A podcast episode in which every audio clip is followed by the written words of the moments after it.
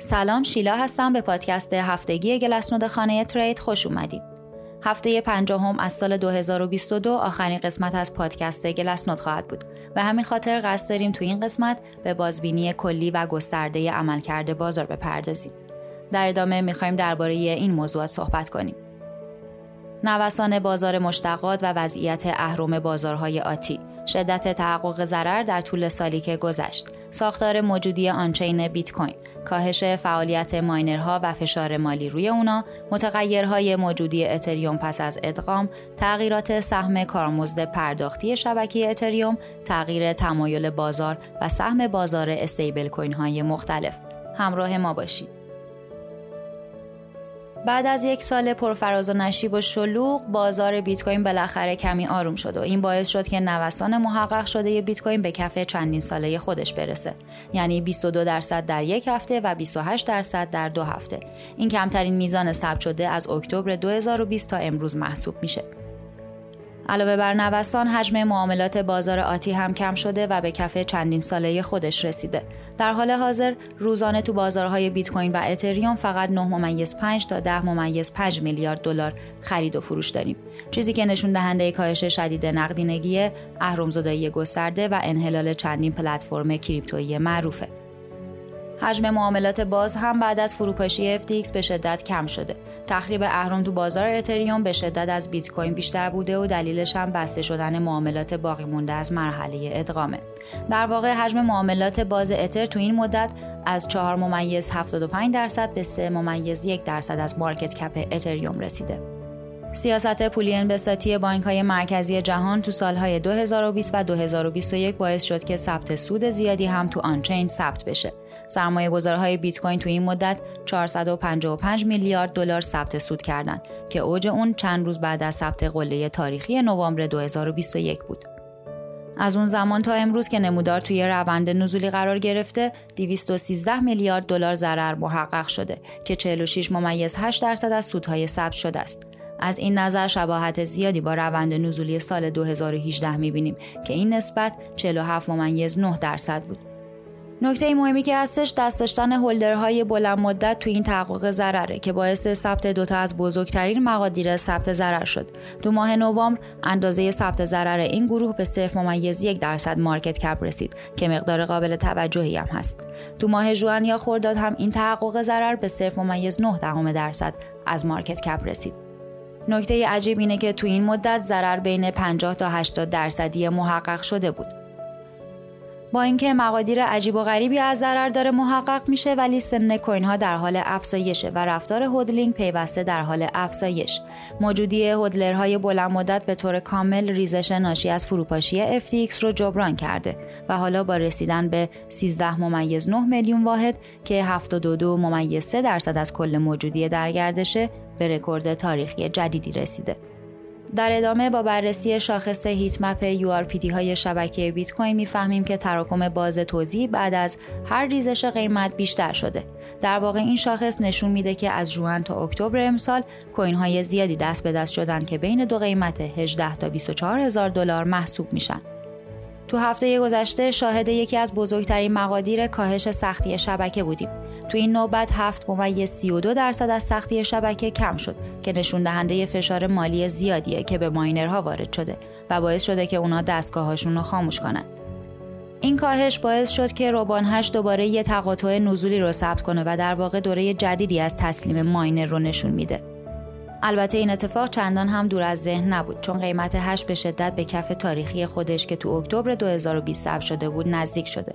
با اینکه قیمت بیت کوین تو اون زمان فقط 10,000 دلار بود، 70% کمتر از قیمت 17,000 دلاری کنونی بود، ولی قدرت هش شبکه هم 70% کمتر بود. بنابراین این دو یه جورایی همدیگر رو خنثی کردن. همونطور که میدونید تو روز 15 سپتامبر یکی از بزرگترین پروژه‌های مهندسی سال، یعنی مرحله ادغام اتریوم، تکمیل شد. این ارتقای شبکه باعث شد که زمان تولید بلاک از حالت پرنوسان و متغیر اثبات کار به زمان ثابت و منظم 12 ثانیه‌ای برسه.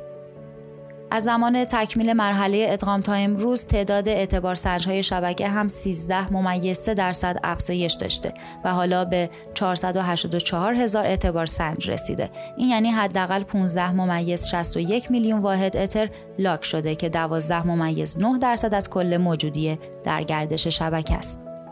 یکی از تغییرات خیلی جالبی که مرحله ادغام روی شبکه بیت کوین ایجاد کرده، تغییر صدور کوین اتره. نرخ صدور اتر تو حالت عادی و یه روز معمولی 0.5% که بعد از توکن سوزی EIP 1559 به 0.1% میرسه. این در حالیه که قبل از مرحله ادغام نرخ صدور کوین 3.9% بود. این یعنی مقدار کوینی که تو شبکه عرضه میشه فوق‌العاده کم شده و این برای بلند مدت یه خبر عالی برای هولدرهای اتره. نکته عجیب اینه که از زمان تکمیل مرحله ادغام تا امروز که دارید این پادکست رو میشنوید 242 تا اتر از موجودی کل کم شده. باورتون میشه؟ یعنی هیچ صدوری که نداشتیم، هیچ 242 تا اتر هم کم شده. این در حالی که اگه شبکه به الگوریتم اثبات کار ادامه میداد، الان بیشتر از 1 میلیون واحد اتر وارد شبکه میشد. حالا نوبت به اون رسیده که نگاهی به حوزه دیفای هم بندازیم. تو حوالی نوامبر سال 2021 ارزش کل قفل شده تو حوزه دیفای به رکورد 160 میلیارد دلار رسید، ولی بعد این ارزش قفل شده با یه ریزشی 75% به 39.7 میلیارد دلار رسید که به اندازه فوریه 2021. سهم پرداخت کارمزد تراکنش‌های اتریوم هم تغییرات قابل توجهی داشته.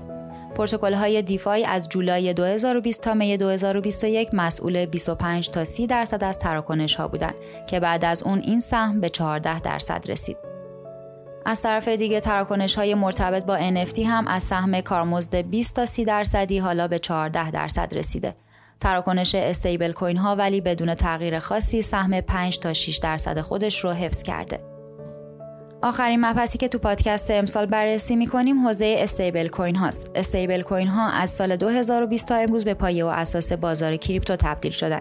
چون الان 3 تا کوین از 6 تا کوین برتر بازار متعلق به اوناست. موجودی کل استیبل کوین ها تو مارس 2022 به رکورد 161.5 میلیارد دلار رسید. ولی از اون زمان تا امروز 14.3 میلیارد دلار از این مقدار کم شده. که نشون دهنده خروج سرمایه از بازاره که ماهانه 4 تا 8 میلیارد دلار میشه. BUSD تو این مدت درخشش فوق‌العاده‌ای داشته چون سهم اون تو سال 2022 از 10 به 16% رسید و حالا 22 میلیارد دلار از کل بازار متعلق به استیبل کوین بایننسه. تتر اما سهمش رو بدون تغییر و تو محدوده 45 تا 50% ثابت نگه داشته، گرچه از ماه می تا امروز 18.4 میلیارد دلار از سهمش کم شده. سهم USDC اما بیشترین ضربه رو خورده چون از 38% تو ماه ژوئن حالا به 31.3% رسیده و حالا 44.75 میلیارد دلار از کل بازار استیبل کوین متعلق به اونه. با اینکه سرمایه هنگفتی از بازار استیبل کوین ها و کریپتو خارج شده، ولی حجم تراکنش های اونا تو نیمه دوم امسال بیشتر شده. تو طول سالهای 2021 و 2022 مجموع حجم انتقال استیبل کوین ها حوالی 16 میلیارد دلار در روز بود، ولی از جولای تا الان به 20 تا 30 میلیارد دلار رسیده. در آخر باید بگیم با اینکه 2022 سال وحشتناکی برای بازار کریپتو و حتی کل بازارهای مالی بود، ولی ما ایمان داریم که صنعت کریپتو از هر آزمایشی سربلند بیرون میاد و بلاک‌های بیت کوین هم بدون وقفه به زنجیره اضافه میشن. ما هم تو مجموعه خانه ترید تمام تلاش رو میکنیم تا بهترین ابزارها، اطلاعات و کمک‌های لازم به جامعه تریدر ایران رو ارائه بدیم. ممنونم که به این پادکست گوش کردین. تا گلسنود بعدی، خدا نگهدار.